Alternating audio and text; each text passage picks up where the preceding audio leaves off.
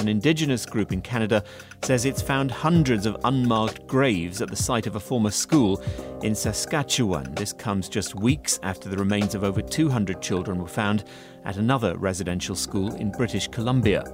You know, if you talk to people here who've been associated with this residential school, they say there have been rumors of some kind of mass grave on this site for decades. The schools are not ancient history. Some of their type operated until the 1990s.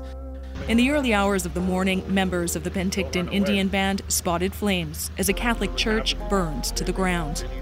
Two more Catholic churches were destroyed overnight in a pair of fires. This comes after two other churches burned to the ground earlier this week. With almost a thousand children's bodies found in unmarked burial sites at former residential schools in BC and Saskatchewan, expected to be just the tip of the iceberg marking one of Canada's deepest scars, Indigenous leaders say this July 1st should not be business as usual.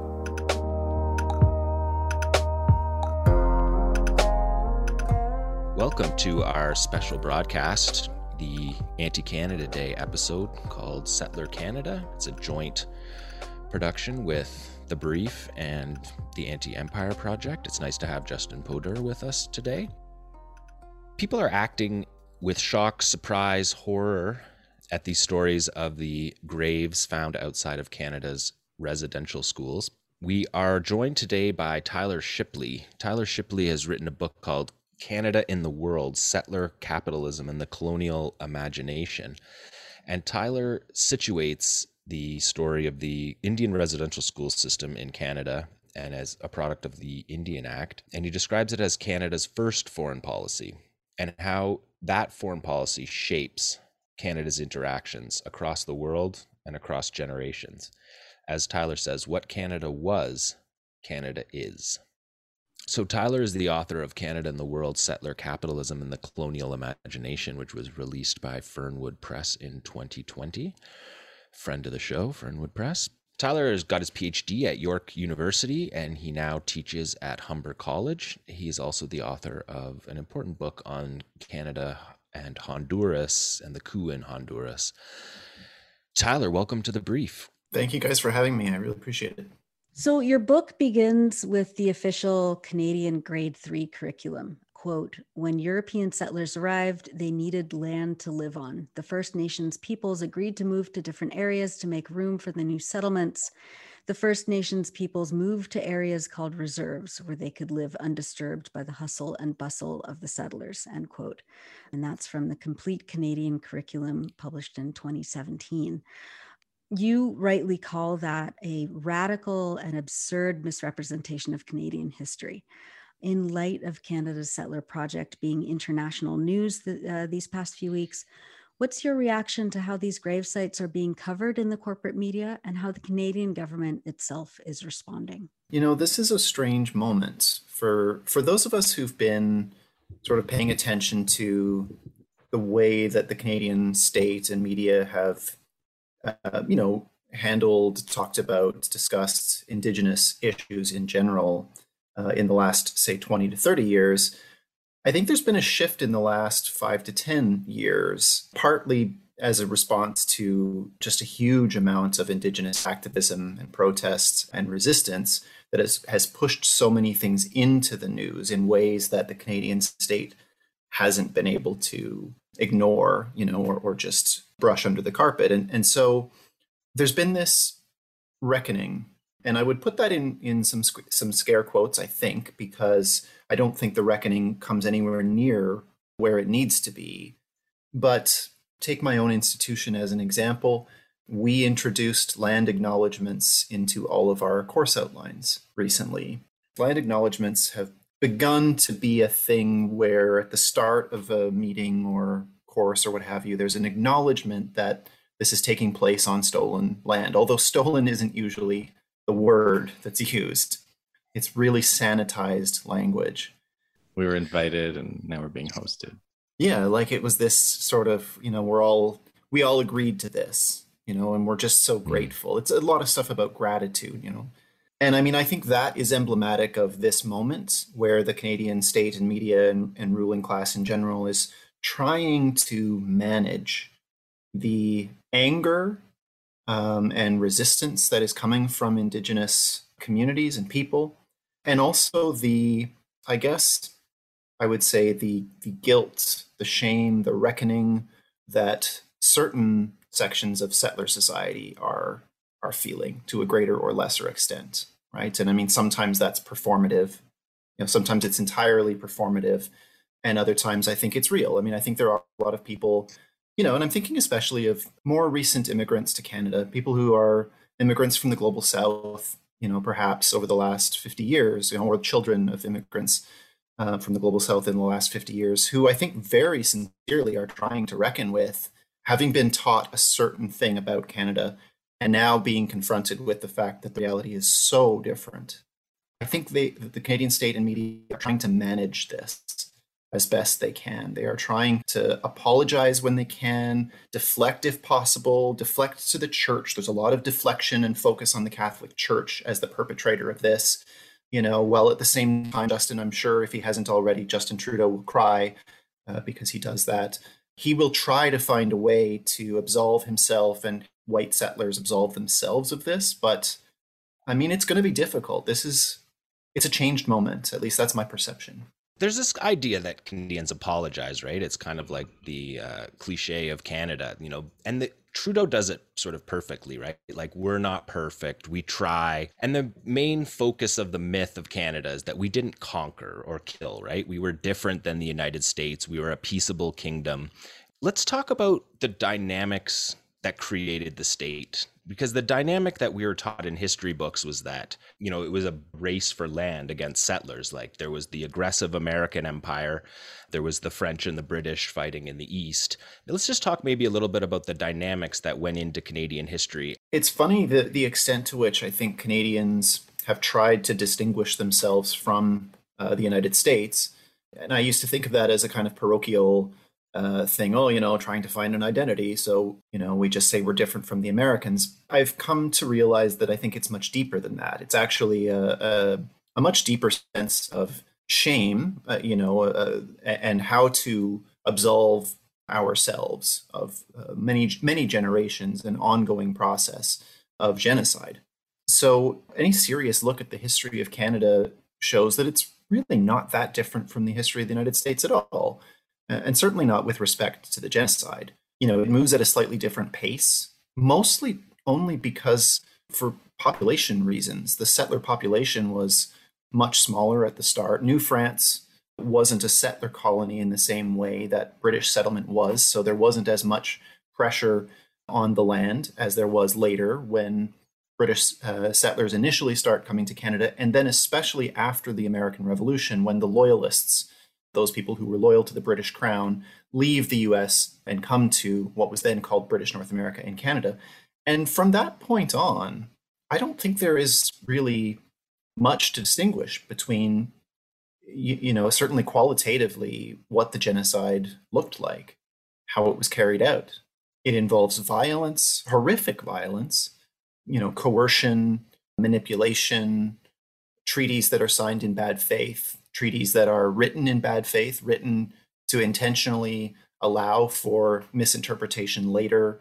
Uh, I mean, it involves the forced starvation of people on the prairies, and and you know we can get into that in more detail if you like. There's an incredible, harrowing book by James Daschuk from 2013 that details the process by which the Canadian state cuts people off from their food sources, signs treaties that say if you move to a reserve, we will provide you with food and with implements for a transition to agriculture, and then doesn't do it so that people starve on the reserves.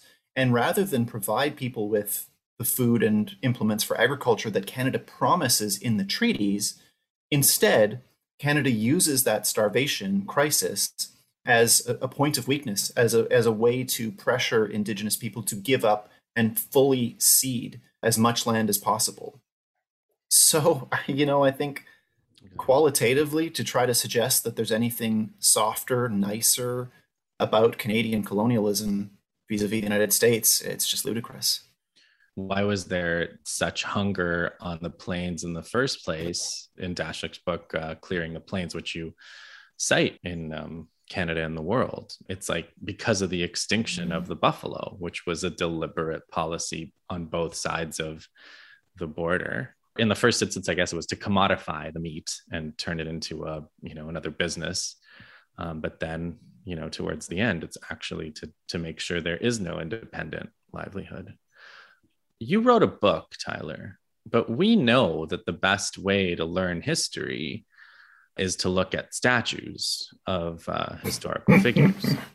Um, and one of the one of the most important ways that we've learned history in this country is to look at statues of uh, John A. Macdonald, who, when this famine was going on, actually defended conservative policy from the liberals who said they were spending too much on feeding the starving indigenous nations by saying we are doing as much as we can to keep them on the edge of starvation, to keep costs low.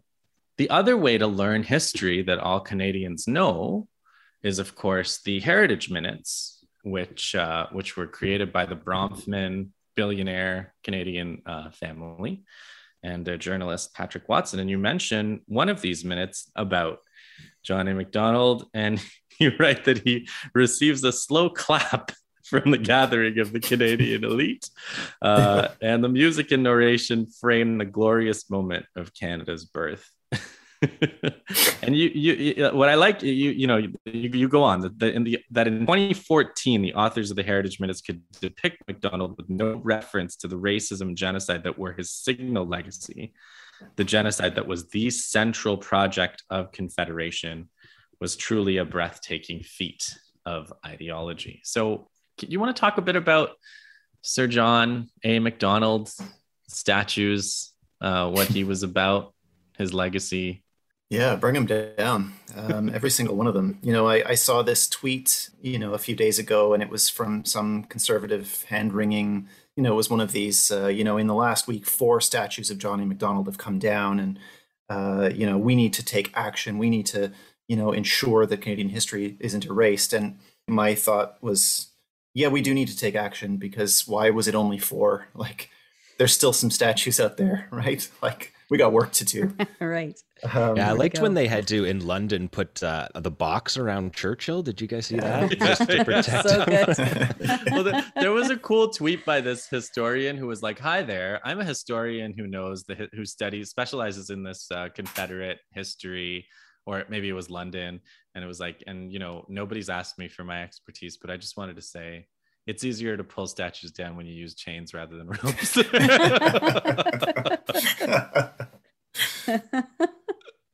yeah, I mean it's it's just it's so funny how that how the the tearing down of those statues elicits that right wing panic. I mean, it's so indicative of of, of a lot that we could get into later, perhaps. But uh, but yeah, I mean, to stick with John A. for a minute, you know, he even even the argument that you will hear that says you know john a macdonald is a product of his time and you have to understand john a macdonald in his context. I mean there is a there's an extent to which that's true and that and to the extent that is true it is correct to say that the ruling classes of canada more or less agreed with the basic premise of john a macdonald's policies. However it's also true that at the time people around him were like, dude, tone it down. This is nuts.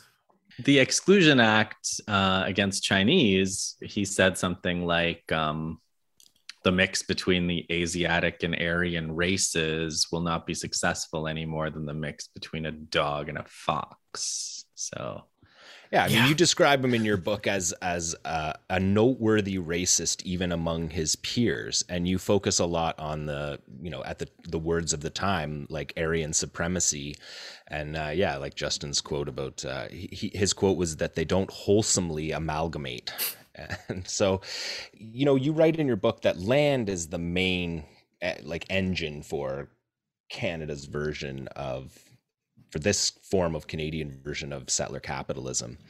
The role that the figureheads play in this tells us a story about Canada.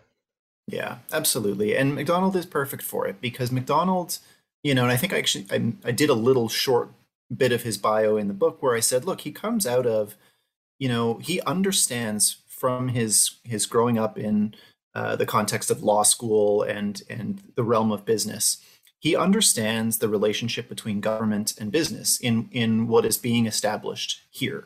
And what is being established in Canada is a capitalist, a settler capitalist state. You know, that's one of the main arguments that I make in the book is that look, that's what is at the heart, that's the material heart of this whole thing, is to create the conditions for capitalist profits to be extracted from the land and, and from people's labor on in this place. And to do that, you have to eliminate the old mode of production that exists here because it's not compatible.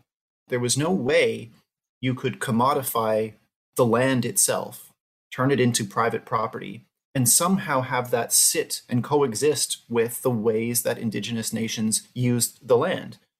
it's just not possible. These are just two radically different systems that can't be blended.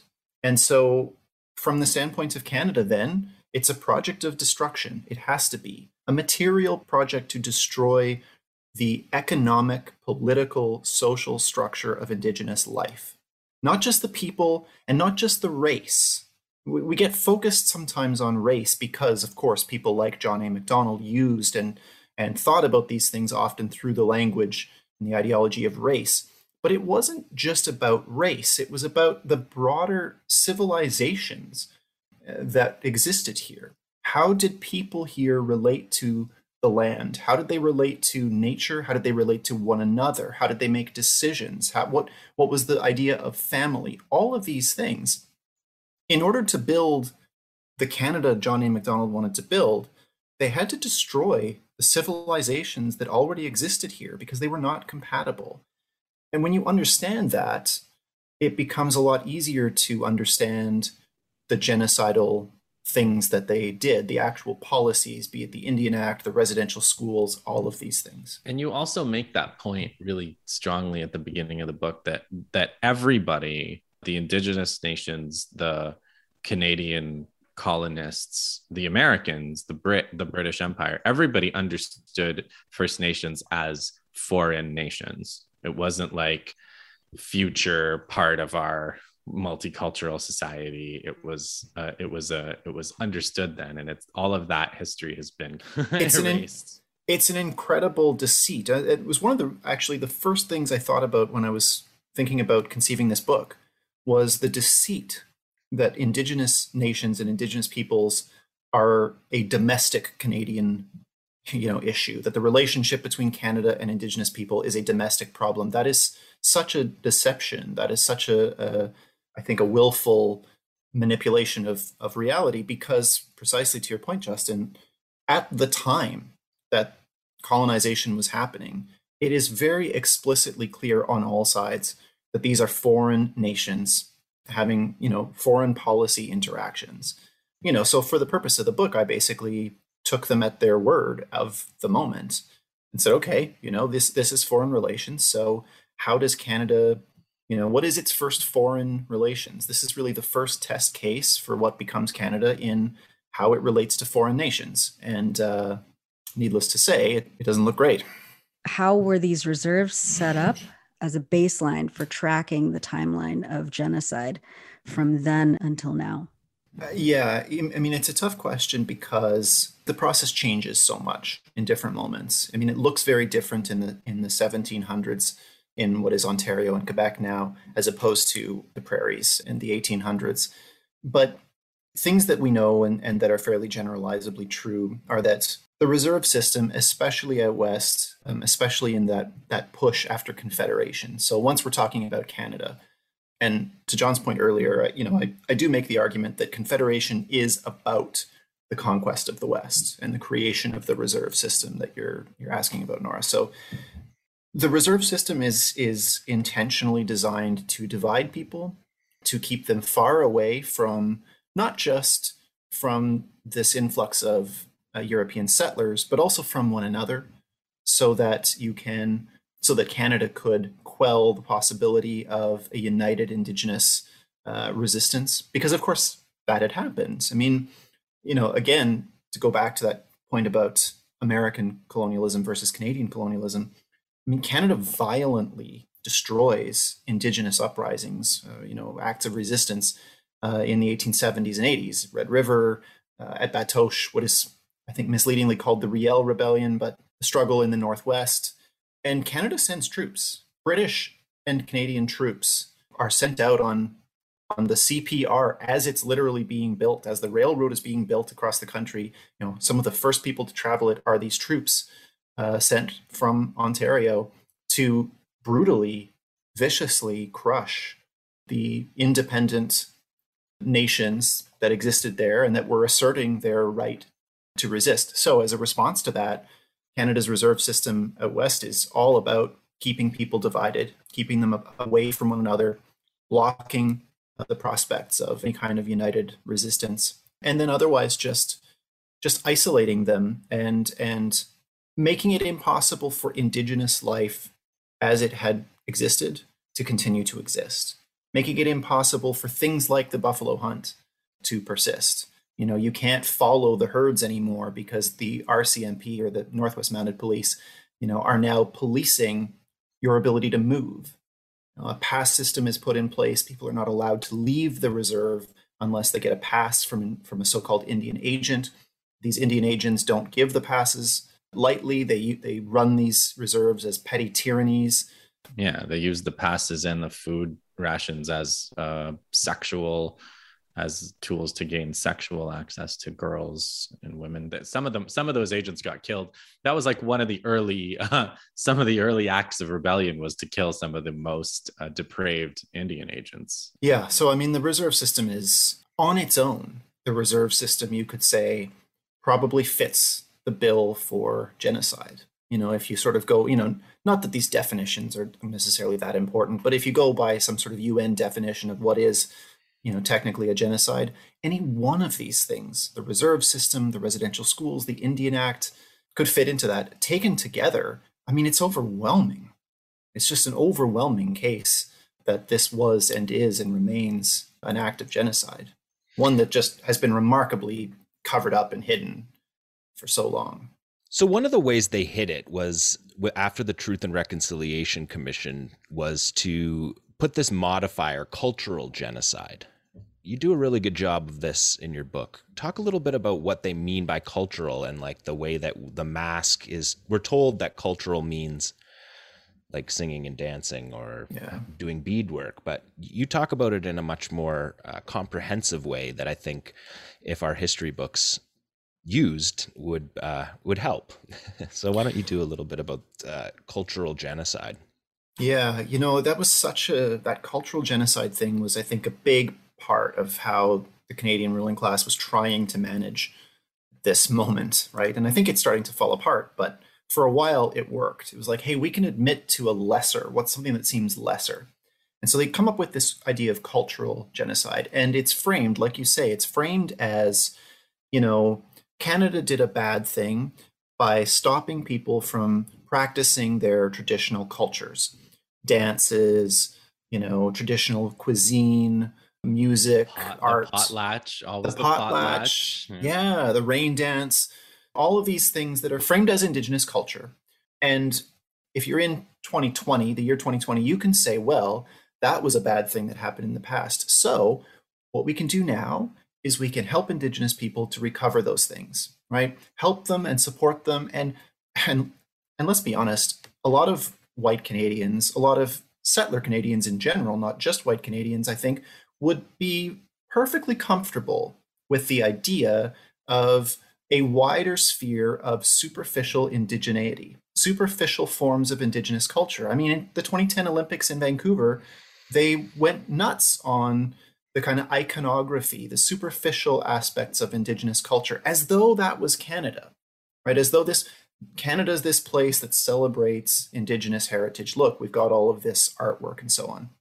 So I think it was a really skillful, again, a very skillful deception because I would argue that those things, cuisine, dance, art, even language, you know, those are those are the surface features of culture. They're, they are the kind of things that, that we think of that come to the forefront. But those aspects of culture are dependent on much more fundamental elements of a worldview, of an understanding of our place in the world, of a, of a civilizational relationship to the world. Glen Sean Coulthard has a great term for it. He calls it, um, I think it's, I think he uses mode of living, um, and it's a twist on the sort of Marxist category of mode of production. Marx talks about how how do we make things? Who makes the things? Who hunts? Who gathers? Who fishes? Who builds? And then who gets to have it? Who gets to eat? Who gets to eat first? You know, these are material questions, fundamental economic material questions about any society. And Glen Sean Coulthard expands that a little bit uh, in his book Red Skin, White Masks, uh, where he says, you know, in the context of indigenous people, think of it as modes of living. All of those things. Who, who works? How do they work? When do they work? What's the division of labor? How is how is wealth shared? How much of it is used and consumed? How much of it is given up to, you know, the spirit world? Like all of these things that are truly foundational to any culture.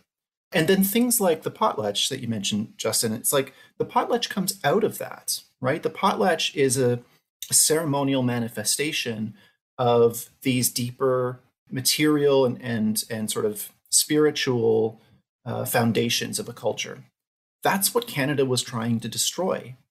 Ultimately, Canada does not care, will not be bothered if Indigenous people perform a rain dance in the context of capitalist Canada but they couldn't have indigenous people performing rain dances in the context that the rain dance actually grew out of in the culture that the rain dance actually grew out of because canada was trying to destroy that culture destroy that civilization in order to place capitalism on top of it so that's why i think that you know this the idea of cultural genocide what's the point it's just genocide I mean, it's all just. Well, the genocide. point that you make that's interesting is that you say that the, it gives the aura, like the idea that possibly it can be undone. Yeah, undone easily, yeah. undone without any you know serious consequences for the way that Canadian society operates, as opposed to actually you know actually doing reparations and reconciliation for the genocide, which would mean radically transforming Canada as we know it.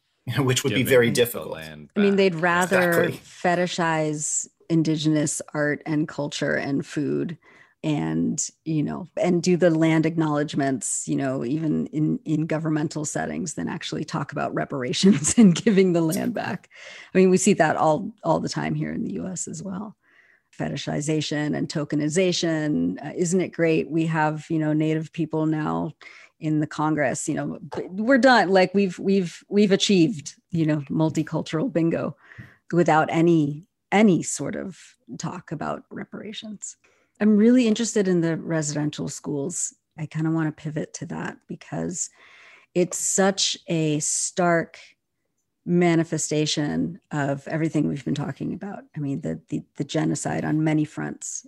I mean it's such upsetting stuff. And when i teach my section on the residential schools, and I show a few different uh, video clips, some of them from the the actual Truth and Reconciliation Commission. Uh, you know, like my students will be in tears in the classroom. Like it's just so harrowing the details when you dig into the details. And I'm always torn about how much how graphic to be when I talk about these things because because when you actually get into the details they are so horrific that you can't i so i'm always part of me is always compelled to to say some of the things because because most people still wouldn't believe how horrible they are but then of mm-hmm. course have to be thoughtful about those details suffice it to say these were these were not schools I mean, the, we, we should we almost need to stop using yeah. the term schools when we talk about them. They were internment facilities. Yeah. You know, they were concentration camps. They had nothing to do with schooling. As a matter of fact, just today I watched incredible footage. If you haven't seen it, uh, it's it's from the NFB from 1967. It's a 15 minute short video of a group of Indigenous people. Uh, it's a it's a powwow at Duck Lake near the Saskatchewan Alberta border and then they confront a priest who uh, was running a school. Howard Adams is is featured in the video, and and a number of um, really important Indigenous activists when they're young, when they're still quite young, confronting this, and it's them that say these aren't schools. You know, mm. if these are supposed to be schools, they're completely dysfunctional. They they they don't provide anything for us, and that, of course, is the least of the problems, right, with the resident. The fact that they weren't schools is the least of their problems. They were places of torture, abuse, violence, murder, sexual violence. And I guess the one other thing I would say about them is that they are very much a part of the project to destroy indigenous civilization. And I'm going to use that term instead of culture, given the, yeah. what we were just saying about culture. But they were about saying, look, any, I mean, and this is explicit. This is explicit. This is, if you read what the architects of the schools said, they literally said, once we are finished, there will be no Indian problem because there will be no Indian. We will, we, that's how we will solve, that is our, in fact, he used the term final solution of the Indian question. I mean, he foreshadows language used by Hitler. I mean, Hitler yeah, Duncan, used Duncan. the the history of the colonization of of North America. Yeah. It was a model yeah. for Hitler. It was a model for South African apartheid. Yeah, and then you know when I was studying this, I guess Daschuk mentions this case of you know Peter Bryce, right? There was a doctor who was treating children in the residential schools, and he tried to uh, blow the whistle. It was like 1904 or something. And uh, he kept trying to call attention to the fact that the rates of death in these camps from tuberculosis, I mean, yeah, I call them camps by accident. Yeah. About right. Yeah. Um, from tuberculosis were like 50% or higher, you know, children dying in these uh, schools. And he was, of course, punished and, and fired from his job. And he wrote a book uh, called The Story of a National Crime, being a record of the health conditions of the Indians of Canada from 1904 to 1921. And the book was published in 1922. So the book was published a hundred years ago. And, you know, it's like talk about like the perpetual innocence of Canada, right? It's like a hundred years ago they had this book. And today everyone's like, oh my God, we didn't know. What a shock. Yeah, so let me rip off a couple quotes from from Tyler's excellent book. So the Queen, this is from one of the uh, one of Sir John A. Macdonald's advisors. Uh, the Queen wishes her red children to learn the cunning of the white man, and when they are ready for it, she will send schoolmasters to every reserve and pay them. And then Egerton Ryerson, who you spoke of before, whose statue was torn down, is the home of one of Canada's most prestigious journalism schools. He wrote that that residential schools must consist not merely of training of the mind, but of the weaning of the habits and feelings of their ancestors and the acquirements of the language, arts, and customs of civilized life. Then they founded the university named after him. Sir John A. Macdonald said the schools were designed to kill the Indian in the child. And the Duncan Scott Campbell from the Department of Indian Affairs says, I want to get rid of the Indian problem with capitals. Our object is to continue until there is not a single Indian in Canada that has not been absorbed by the body politic and that there is no Indian question and no Indian department. Talk a bit about the Indian Act and how it created the residential schools. Yeah, the Indian Act is so central to understanding early Canada. It's arguably one of the most important early pieces of legislation. What many people don't understand about Confederation itself is that Confederation was very specifically designed around the idea of conquering the indigenous peoples of the West. That is specifically what Confederation is about. There, because you know, it's not like any of the people in Upper or Lower Canada in the ruling class in that moment had any particular nationalistic designs. Uh, it wasn't about breaking from Great Britain. It wasn't. It was about one thing very specifically. It was about we need to come together, marshal all of our resources for the project of getting into what becomes Manitoba, Saskatchewan, Alberta, and then British Columbia, and connecting these colonies with with uh, British Columbia. And we have to do it now because the Americans will do it if we don't. And so, you know, it's this race to see who can depopulate the prairies first and claim it.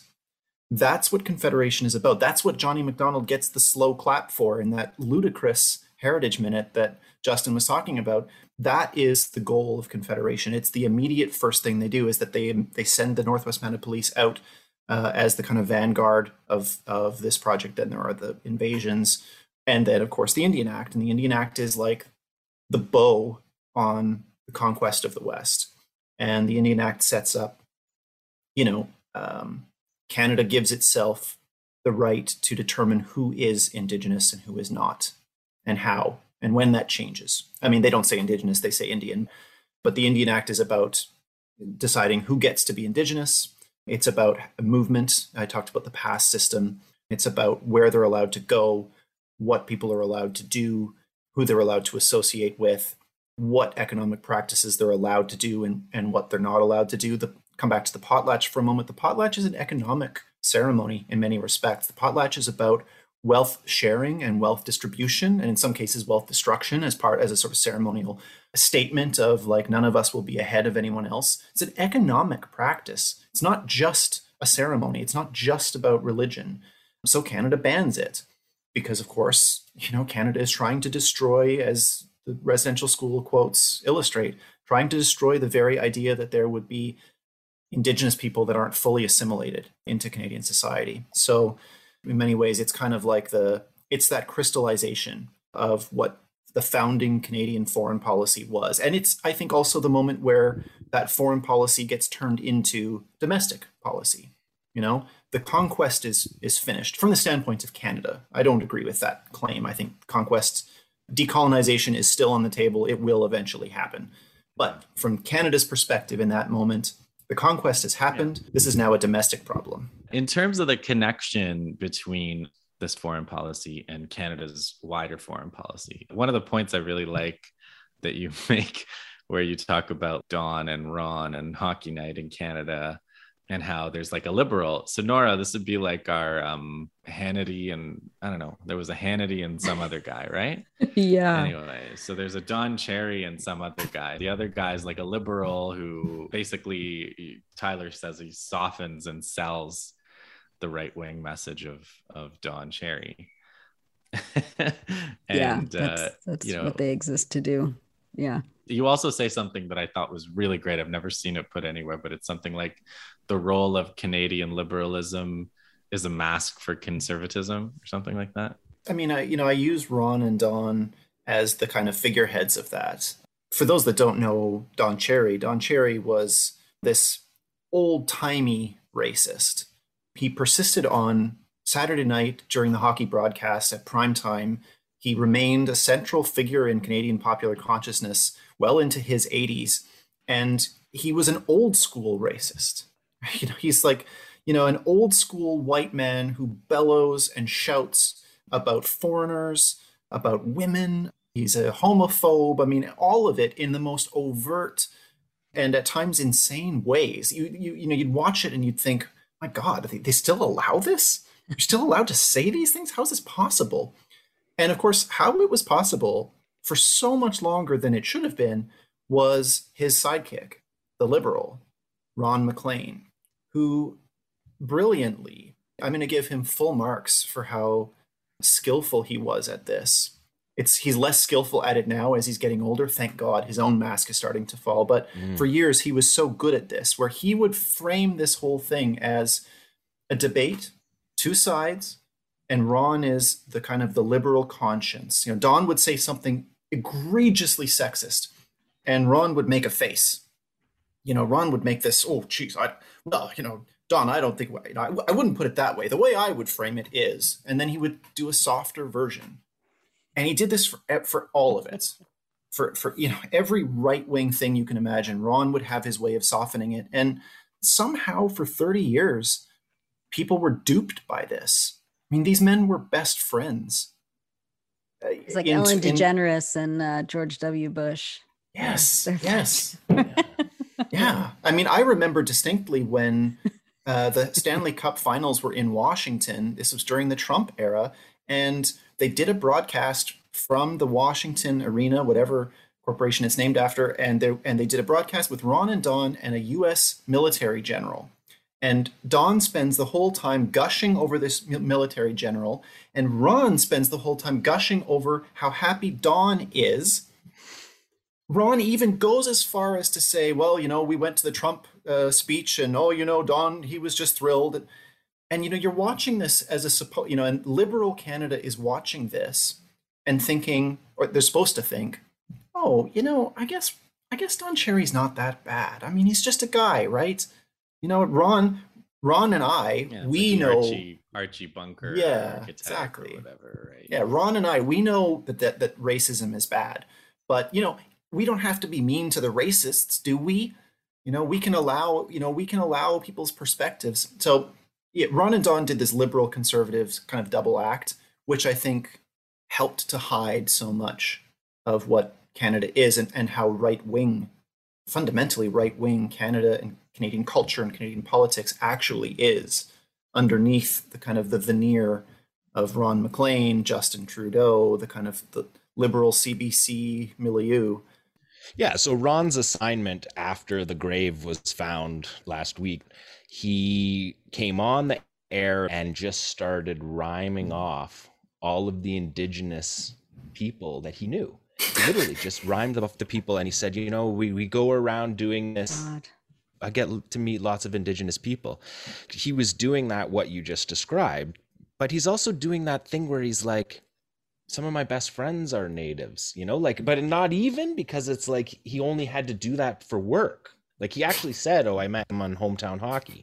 That's the wrong way of handling these kind of situations. He's like the Canadian, right? The broadcast you're talking about, when he said his ludicrous thing at the start, whatever, later in that same broadcast, and not that much later, you know, second intermission maybe, you know how he does these weird beat poetry things where he's reciting lyrics by songs and whatever. It's all nonsense. But he did one of these stream of consciousness things where he talked about some hockey player that knew the guy that eventually became the guitar player in Rush, the band.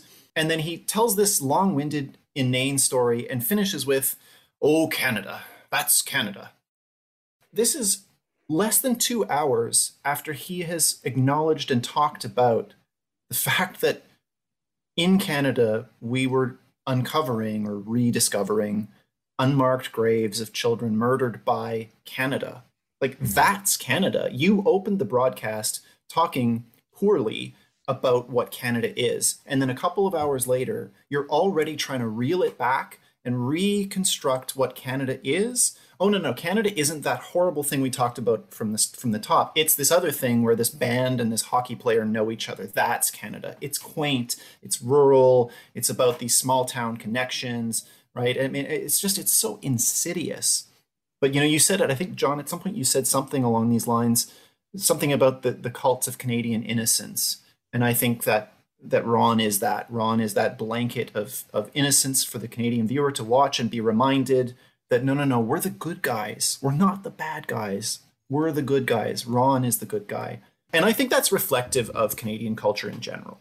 To quote from the end of your book, you say, What Canada teaches us is that colonial powers can be polite, they can appear measured, they can mobilize the language of peace, and they can seem to offer help. They can do all these things and still be colonial powers. Yeah, I mean, I know our focus, you know, right now in, in Canada and the discussion is on that original foreign policy because it is so egregious and because it is in the news right now and because it is present in our in our lives and our friends and our communities, you know, our mourning and and so that's our focus. But I I also, you know, I went to great pains in that book to say this isn't a one-off this isn't Canada did one really, really bad thing. And, you know, and we're forever, you know, stuck with the legacy of this really, really bad thing. But that's not Canada. Because, of course, you know, Ron MacLean, part of his gig is to say that's not Canada. When, you know, when you hear these stories, that's not who we are. That's a mistake that some people made that we are better than. And, and so the book is in many ways about trying to say, no, no, no, no, no. You scan Canadian history, you scan Canadian relations with foreign nations around the world across 150 years, you will find the exact same dynamics, the same core dynamics that are behind and at the root and the foundation of Canada's colonial policy.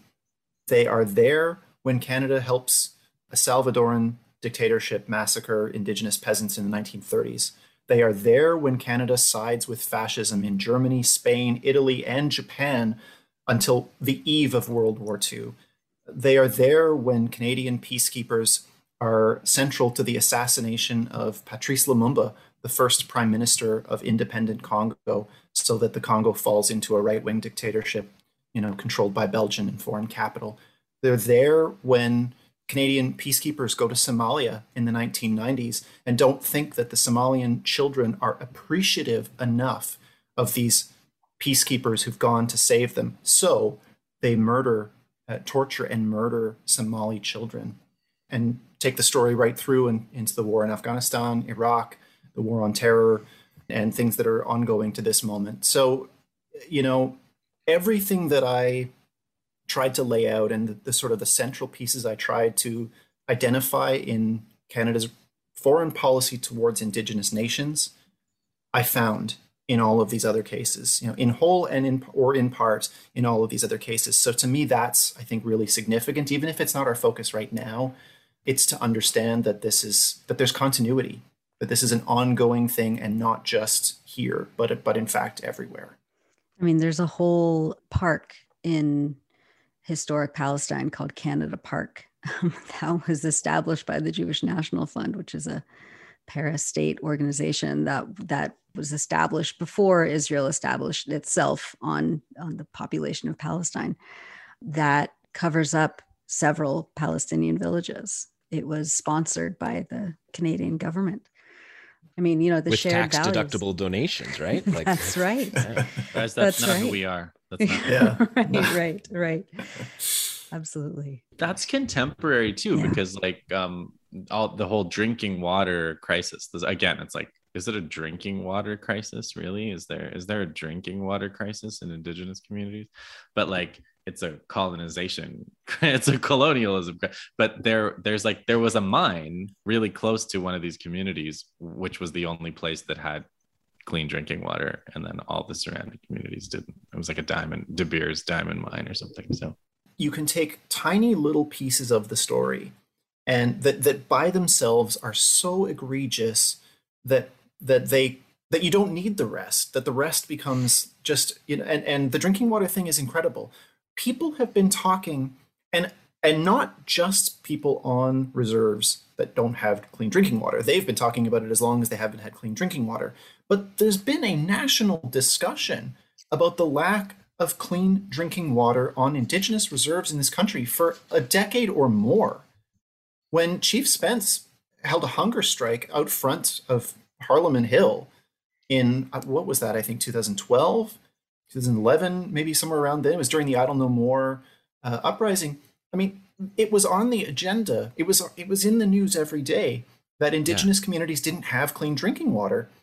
We're we're almost 10 years later and they still don't. And we have a prime minister who goes on TV and cries all the time about the horrors of the past. I mean, we've had two at least significant truth and reconciliation type commissions. There was the actual uh, Truth and Reconciliation Commission with respect to the residential schools, but there was also the Commission on Missing and Murdered Indigenous Women and, and Girls uh, that released its report, I believe, in 2018. So that has been part of the national conversation. Another thing that we haven't even talked about here yet today, that again, by itself, could be illustrative of the genocide, the ongoing genocide.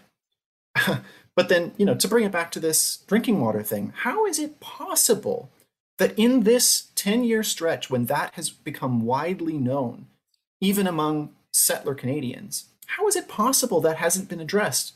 I mean, it just it goes to show you how profoundly the Canadian state does not care and does not have the will to undo even the most egregious and obvious aspects of this ongoing genocide, segregation, apartheid, whatever we want to, whatever terms we want to use for it. how do we get away with it? Like as a history teacher, like how is it possible that we get away with this like idea that we didn't know what was going on in the residential schools? The residential schools were in a lot of cases, you know, within the communities in the town. People knew that they existed. People ran away from them. Natives of course have always had stories about how about those and there are like even what you say like that NFB in 1967 like there's all kinds of examples even in newspapers you can find old newspaper clippings uh, it was a core part of the Canadian project. It wasn't like some secret sidebar. How do we keep structurally being able to say we don't know? I mean, I think that's such an important question. And I think when I say that Canada's founded on settler capitalism and the colonial imagination, we haven't talked much about that second piece, the colonial imagination. at the time, you know, in early Canada, the colonial imagination is very explicit. It's Johnny Macdonald saying that the Aryan races, you know, are the are the superior race. It's explicit claims of the superiority of white civilization, uh, of European culture, of European technologies, and so on. You know, all of that stuff of empire. But as you know, a, a hundred years or so pass, that ideology is still there. It's still deeply, deeply embedded. Um, it just it's just shifted its sort of language a little bit. So to answer your question, John, how is it that people still don't know?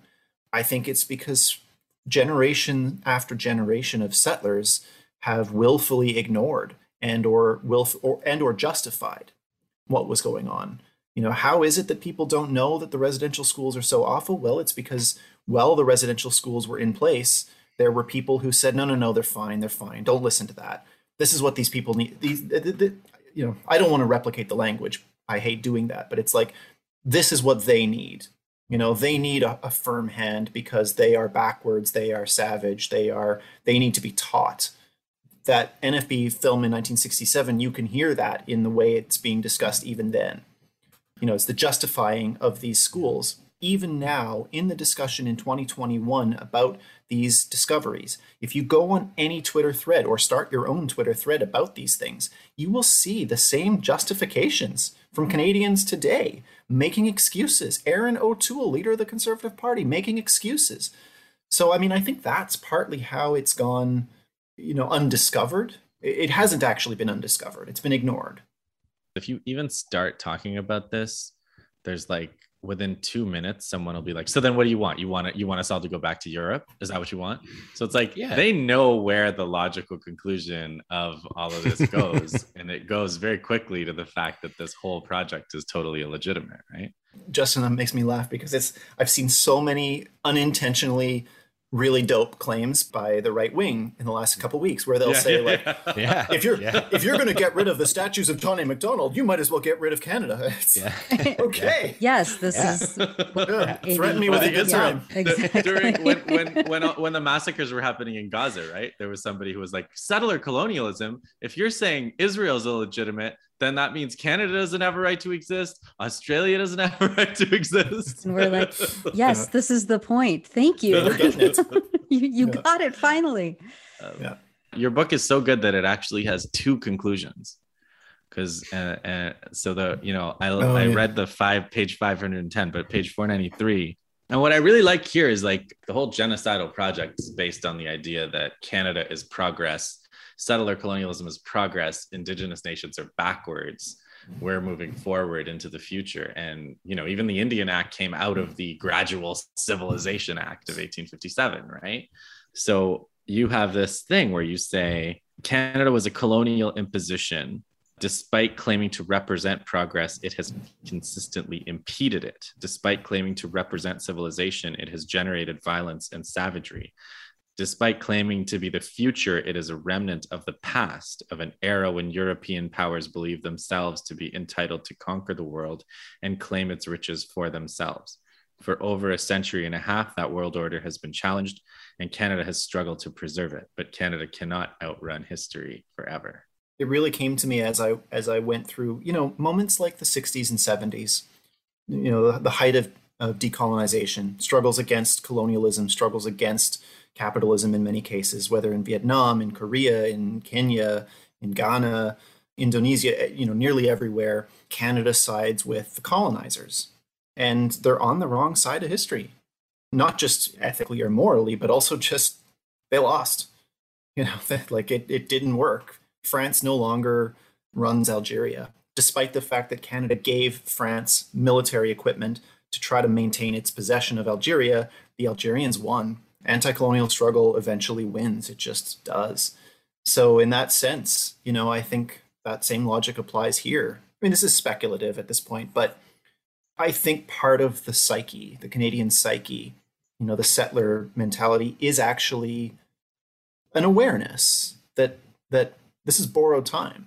This can't last. You can't do what canada did and not eventually reap what you have sown and I mean, this is, you know, post colonial theory has always talked about this the way that colonization preys upon the mind of the colonizer. The colonizer always knows that, you know, one day the piper is going to get paid or whatever the damn expression is. And when you look at the reactions of Canadians who are defensive about the residential school graves, you know, even just this one case, when you look at the reactions and the ones like we've been talking about where they say, well, you know, what do you want to do? You want us to leave?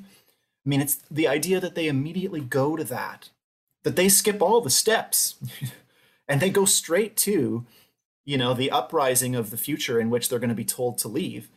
It just speaks to the way that the Canadian psyche carries that fear, the fear that, yeah, that that rebellion is coming, that resistance, that uprising is it's coming and it's coming for them, and that this land will be decolonized at some point you know, which for I hope for many of us, certainly uh, in this conversation, I mean, that's something that's welcome. That's something that we're we're struggling for, and and we want to be a part of. That's, that's always my this. answer.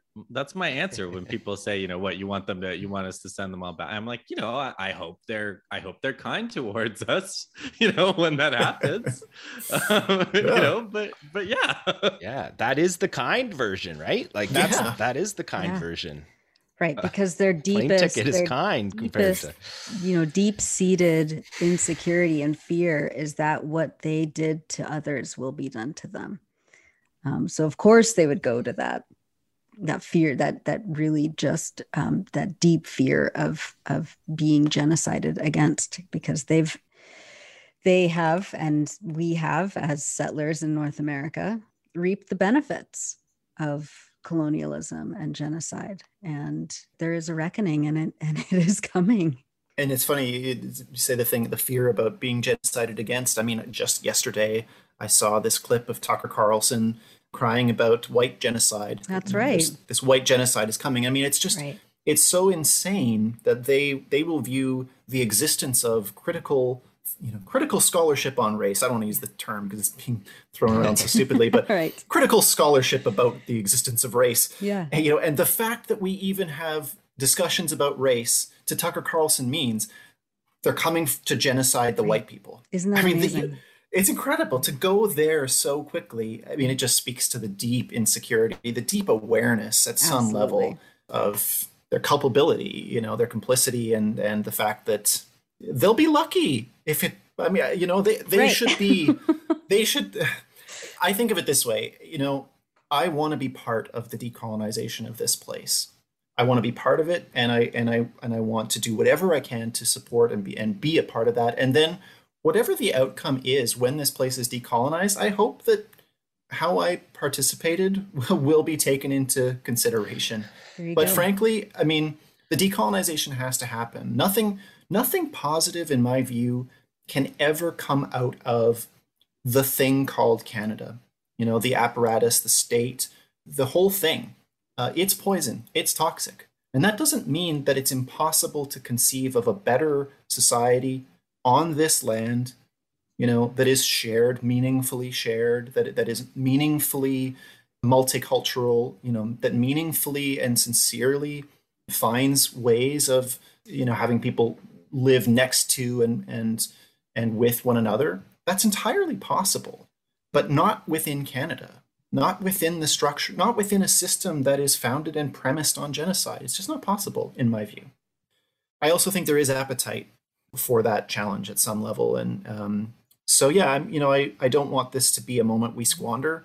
We being the left very broadly defined I, we, we need to be on this. We need to make sure that we are in solidarity with Indigenous struggles in the ways that we can be and that we contribute. Tyler Shipley, thank you so much for joining us on the special edition of The Brief with Justin Podur of the Anti Empire Project. Thank you guys so much. This has been a great conversation. And uh, yeah, I really appreciate the opportunity to hash this all out with you. Thanks. Come Thanks, back Tyler. again. I will. Yeah, anytime.